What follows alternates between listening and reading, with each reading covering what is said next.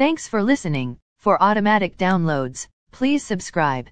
As of 8:07 a.m. stock market futures are higher.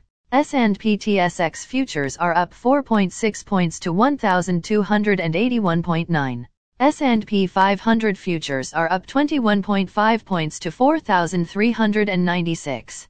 Nasdaq futures are up 91.5 points to 14,256.25. VIX futures are down 0.74 points to 26.82. Overnight, the Nikkei 225 in Japan was down 110.8 points to 27,122.07.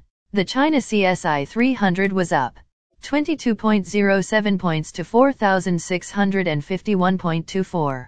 The DAX in Germany is down 37.47 points to 15,209.7. The CAC 40 in France is up 37.67 points to 6,976.64. The FTSE 100 in London is up 23.78 points to 7,555.35. Commodity markets. Gold is down $4.75 to $1,897.35. Silver is up 2 cents to $23.89. Crude oil is down $1.63 to $90.06. Copper is up 1 cent to $4.53. Natural gas is up 4 cents to $4.53. March corn is called to open lower at $6.53. March soybeans is called to open higher at $15.99. March wheat is called to open lower at $7.96. The Canadian dollar is 1.2706. Highlights of today's news.